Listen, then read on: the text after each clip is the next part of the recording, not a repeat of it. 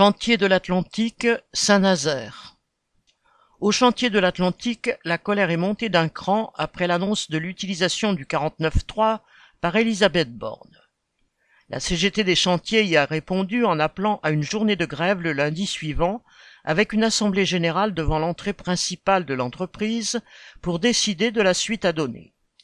Ce jour-là, trois cents travailleurs des chantiers et sous-traitants étaient présents et en grève.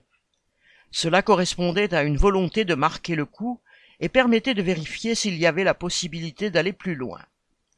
Les travailleurs réunis en assemblée générale ne se sont pas sentis assez nombreux pour aller vers une grève reconductible dans une entreprise qui réunit sur les chantiers quelques sept mille à huit mille salariés venant de différentes entreprises d'à peu près toute l'Europe et même au-delà.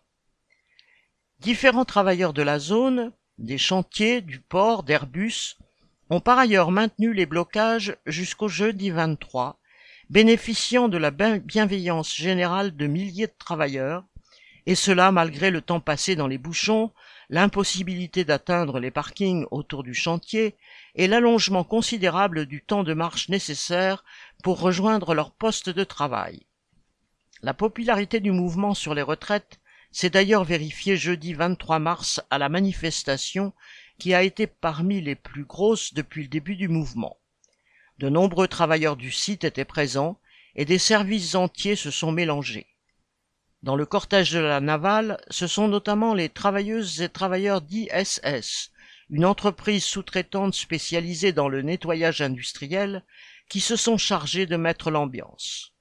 Mardi vingt-huit, la manifestation a été aussi massive que les précédentes et on a même pu y remarquer la présence d'un nombre non négligeable de personnel d'encadrement. Macron n'en a pas encore fini avec la contestation de sa réforme. Correspondant Hello.